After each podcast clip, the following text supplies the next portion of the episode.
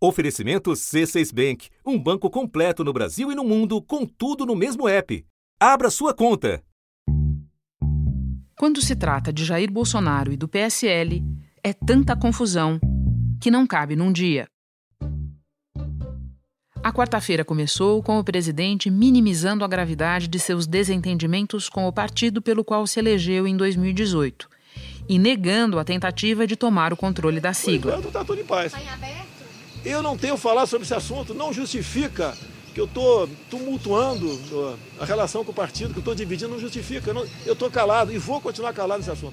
Tá ok, pessoal? Na noite da própria quarta, vieram à tona os esforços de Bolsonaro para destituir o líder da bancada na Câmara e colocar em seu lugar o filho Eduardo. Nós estamos com 26, falta uma assinatura para a gente é, tirar o líder, tá certo? E botar o outro e a gente acerta e entrando o outro agora, em dezembro tem eleições para o futuro líder a partir, do, a partir do ano que vem. O delegado Valdir, atual líder, reagiu. A interferência direta do presidente da República é, que quer a minha destituição da liderança do PSL.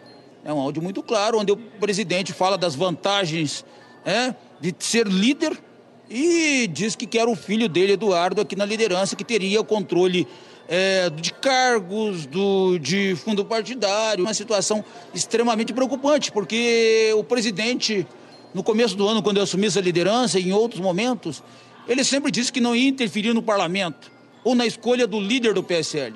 E depois Eduardo também falou, como se já fosse o líder. Inicialmente eu não queria ser líder, mas é um nome em que tem a maior convergência dentre os deputados e dessa maneira o meu compromisso aqui é ficar até dezembro.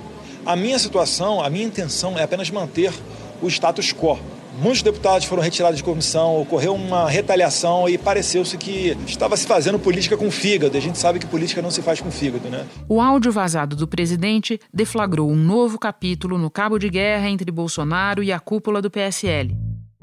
Eu vou impedir o presidente. Aí eu mostro a gravação dele. Eu tenho a gravação.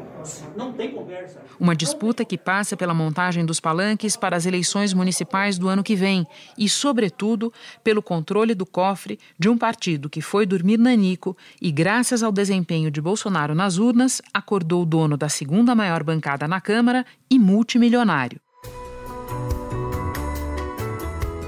Da redação do G1, eu sou Renata Loprete e o assunto hoje é a escalada de hostilidades entre Jair Bolsonaro e o PSL onde isso vai parar e quem tem mais a perder. Sexta-feira, 18 de outubro. Muito corrido aí? Nossa, Renata, uma correria danada aqui com essa história do PSL, viu? Você sabe que essa é, é, é uma, é uma guerra dos áudios, ela é perfeita para os podcasts, Nilson. é verdade, áudio lá. Este é o Nilson Clava e é com ele que nós vamos conversar para entender melhor o que está acontecendo em Brasília. Vamos lá, Nilson, nós estamos conversando às 17h44 de quinta-feira. Neste momento, quem é o líder da bancada do PSL?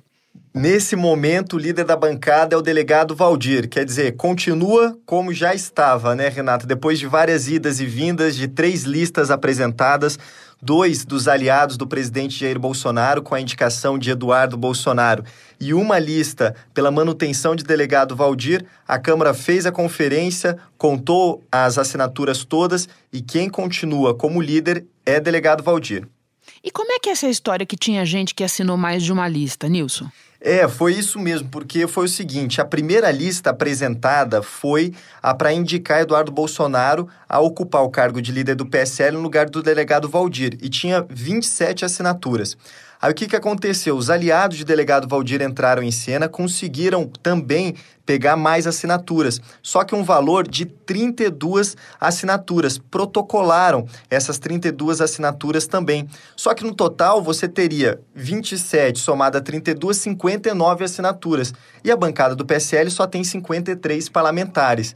Então teve parlamentar que acabou assinando as duas listas.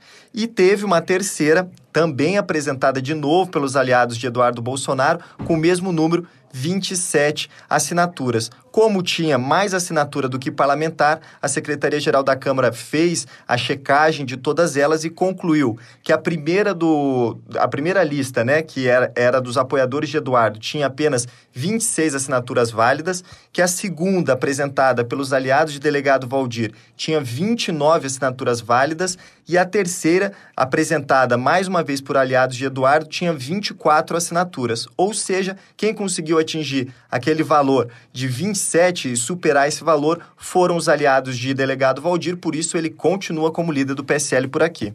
E você diria que isso ainda pode mudar ou a cadeira, pelo menos a do delegado Valdir, está garantida? Por enquanto está garantida, mais os aliados do presidente Jair Bolsonaro, na figura principalmente do líder do governo aqui na Câmara dos Deputados, o Major Vitor Hugo. Esses aliados já disseram que estão em busca de mais assinaturas na tentativa de destituir delegado Valdir e colocar Eduardo Bolsonaro. Então a guerra das listas, pelo menos por enquanto, continua por aqui a atualizar, Renata. Então vamos para o outro lado da guerra das listas. Como é que a cúpula do PSL reagiu a essa tentativa do presidente e família de destituírem o líder da bancada? Olha, reagiu é, de diferentes formas. Já vinha discutindo algumas ações né, na direção dos aliados do presidente Jair Bolsonaro, que são inclusive chamados de deputados infiéis pela cúpula do PSL, e depois da divulgação dessa lista né, de, com a indicação de Eduardo Bolsonaro e também de uma possível participação direta do presidente Jair Bolsonaro nessa articulação, eles estão estudando algumas atitudes, algumas ações, como a suspensão de alguns parlamentares, a suspensão de até cinco parlamentares das suas funções partidárias e, além disso, também a destituição da presidência do diretório do Rio de Janeiro, né, de Flávio Bolsonaro, e a destituição de Eduardo Bolsonaro da presidência do diretório estadual de São Paulo. Então, essas são algumas atitudes que estão sendo utilizadas como resposta é, da cúpula do PSL a essa tentativa de retirar delegado Valdir da liderança do partido e colocar alguém mais ligado ao presidente, o filho do presidente. Agora, o presidente não assistiu a tudo isso impassível. Ele também contra-atacou, certo? Sim, sim. Aqui, Renata, na cobertura você via, eu vi, é, por exemplo, o Major Vitor Hugo ligar para o presidente Jair Bolsonaro, puxar um parlamentar do PSL, entregar o telefone para que o presidente falasse com esse parlamentar e tentasse convencê-lo né, da, da necessidade de assinar essa lista para a indicação de Eduardo Bolsonaro. Vamos parar um instante para lembrar que o Major Vitor Hugo é o líder do governo na Câmara, certo? Exatamente, é o líder do governo na Câmara dos Deputados, não apenas parlamentar, não apenas deputado do PSL, mas representante do governo aqui na Câmara. E ele fez esse trabalho ao longo de todo o dia, né, de colhimento das assinaturas, e essa atitude e essa participação do presidente Jair Bolsonaro, ela foi meio que denunciada, vamos dizer assim, pelo líder do PSL, delegado Valdir. Ele disse que ouviu alguns áudios do presidente que foram gravados numa conversa do presidente com o deputado e mais tarde esses áudios foram publicados, né, pelas revistas Época e Cruzoé, mostrando essa conversa do presidente com um parlamentar. Áudios editados que só colocam ali a voz do presidente sem identificar o interlocutor. Que poder tem na mão atualmente o presidente, o líder? É o poder de indicar pessoas, de arranjar cargo no partido, é promessa para fundo eleitoral por ocasião das eleições, é, é isso que os caras têm. Mas você sabe que o humor desses caras muda de, de uma hora para outra muda. E ainda falando dos contra-ataques de Bolsonaro, Nilson sobrou também para líder do governo no Congresso, deputada Joyce Hasselman. Sobrou, sobrou sim. Esse desgaste já vinha de algum tempo, né, Renata? Por conta das eleições municipais, a disputa pelo Diretório de São Paulo, Joyce Hasselmann é, se colocava ali como candidata do PSL à Prefeitura de São Paulo e tinha como resistência de outro lado ali do partido a resistência de Eduardo Bolsonaro, que era o presidente do diretório. Então já havia um desgaste que vinha de alguns meses por conta dessa eleição municipal do ano que vem, mas o ponto alto, o ápice desse desentendimento foi quando Joyce Hasselman assinou a lista para manutenção de delegado Valdir contra a orientação então do presidente Jair Bolsonaro. Diante disso, hoje houve o anúncio, então, da destituição de Joyce Hasselman da liderança do governo no Congresso Nacional e para o lugar dela foi indicado o senador Eduardo Gomes, do MDB. Então, houve essa destituição, esse anúncio oficial por parte do Palácio do Planalto como prerrogativa do presidente. Então, ela deixa de ser líder do governo no Congresso Nacional. Nilson, para além dessa guerra de listas para ver quem permanecia ou quem entrava na liderança da bancada, nós assistimos nos últimos dias os dois lados dessa guerra cantando vitória, dizendo que é, cada um deles que tinha a maioria da bancada. Você acha que dá para dizer com segurança, neste momento, quem tem a maioria do partido, se o presidente Jair Bolsonaro ou o presidente da, da legenda, o deputado Luciano Bivar? Olha, Renata, o partido está completamente dividido, né? Praticamente ao meio, e essa disputa das listas deixou isso bem claro mas a vitória que foi alcançada pela cúpula do partido ligada a Luciano Bivar com as listas, com a manutenção do delegado Valdir na liderança do partido, tende a indicar que essa ala, pelo menos por enquanto, é, tem a maioria sim do partido, teve a maioria para bancar a manutenção de delegado Valdir e agora busca a maioria no diretório é, nacional, na executiva do partido, para tomar essas outras atitudes, punindo aqueles deputados considerados infiéis. E esses deputados mais ligados ao presidente Jair Bolsonaro, como é, uma minoria, pelo menos momentânea, dentro do partido, já buscam algumas soluções, inclusive a saída do partido, né? Mas estão procurando saídas jurídicas aí para garantir a manutenção com eles, ou pelo menos não deixar com o PSL, com a cúpula do partido, o dinheiro do fundo partidário. Eu tenho uma pergunta para te fazer sobre isso já já, Nilson, mas antes eu estou ouvindo o que você está falando e eu acho que é uma hora boa para a gente refletir sobre a importância do controle da bancada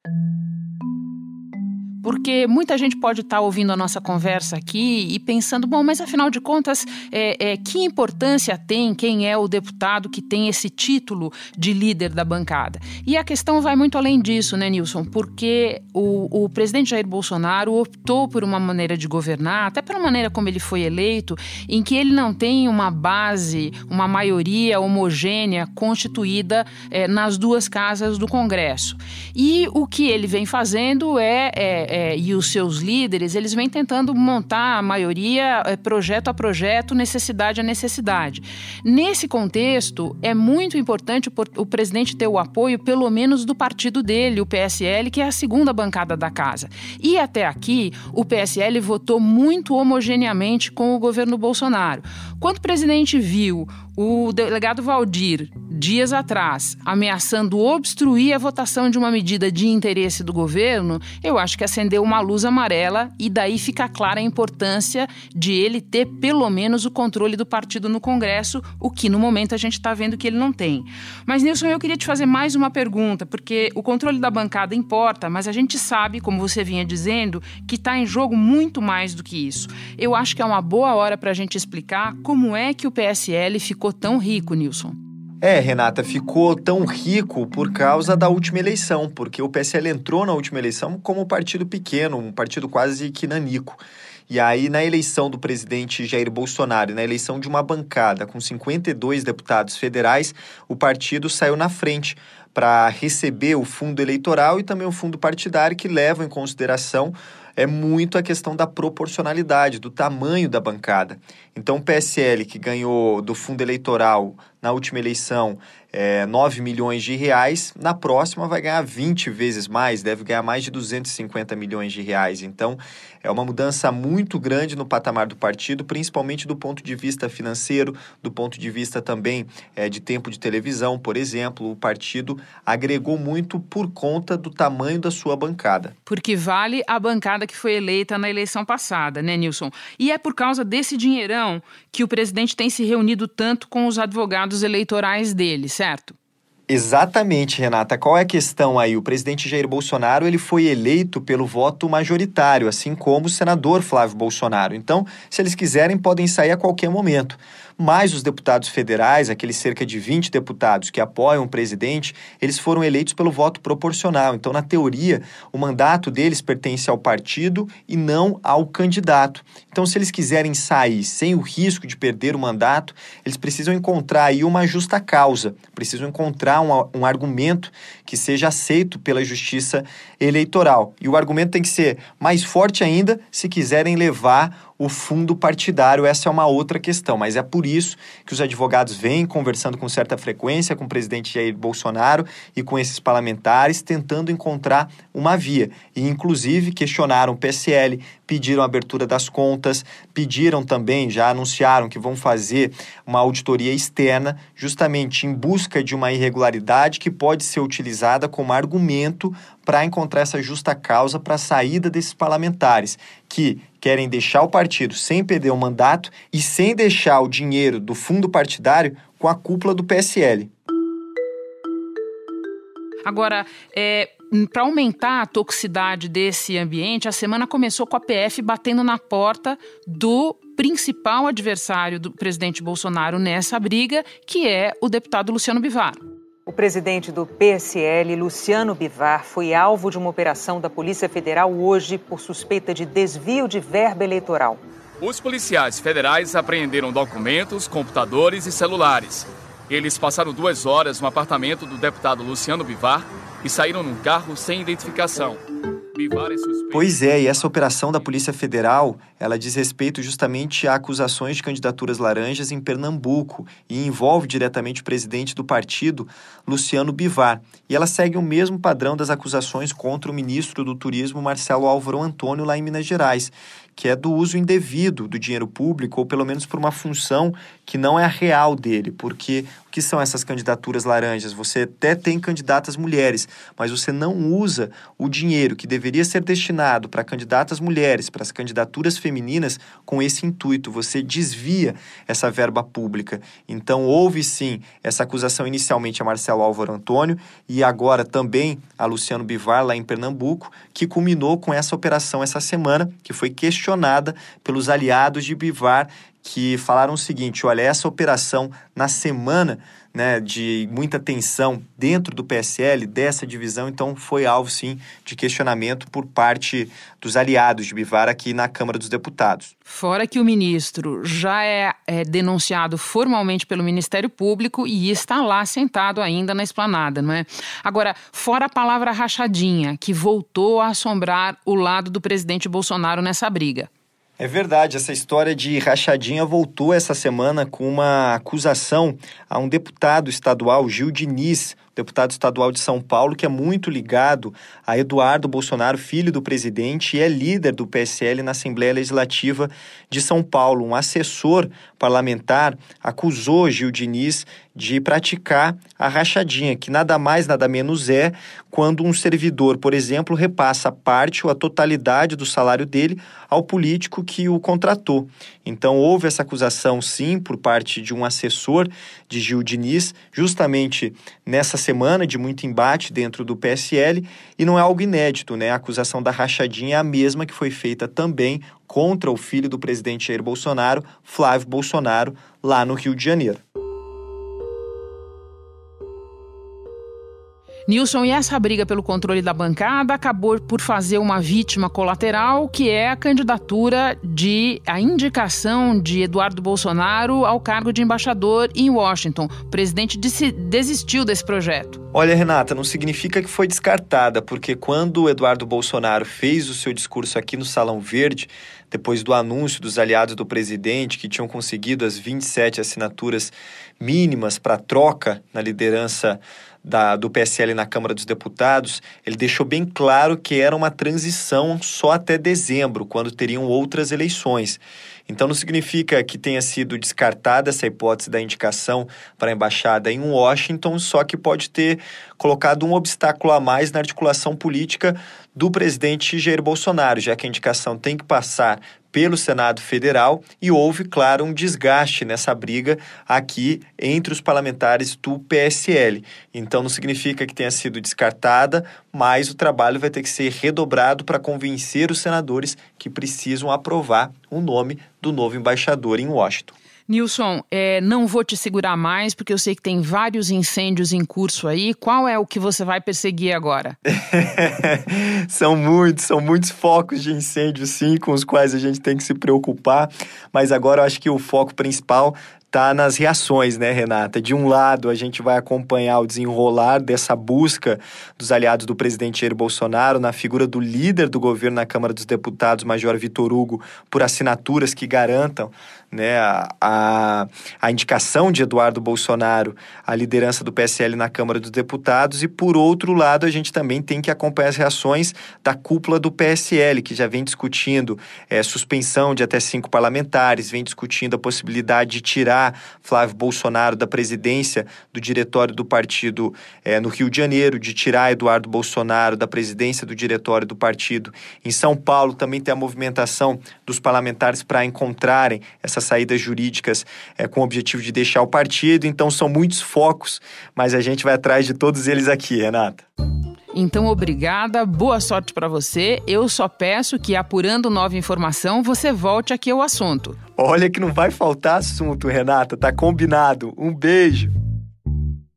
Esta história está longe de acabar, mas uma coisa já dá para dizer: Jair Bolsonaro sofreu uma derrota. Ele tentou colocar o filho na liderança do partido e não conseguiu. Curiosidades: foi uma derrota no próprio quintal do presidente, buscada pelo próprio Bolsonaro ao testar forças publicamente com a cúpula do PSL. E buscada, vai entender, às vésperas da última votação da reforma da Previdência no Senado.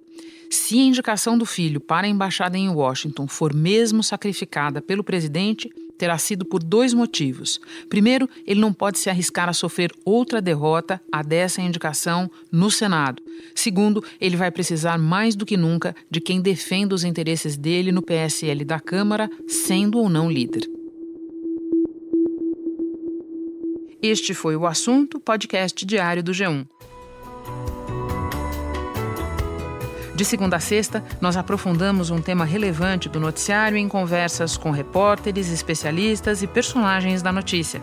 Você pode ouvir o assunto no G1, no Spotify, no Apple Podcasts, no Google Podcasts, no Castbox, no Spotify ou na sua plataforma preferida. Não esquece de seguir a gente nos aplicativos, porque assim você não perde nenhum episódio. Comigo na equipe do assunto estão Mônica Mariotti, Carolina Balivieira, Isabel Seta, Cláudia Croitor, Sérgio Fernandes e Giovanni Reginato. E eu sou Renata Loprete, vou ficando por aqui. Até o próximo assunto.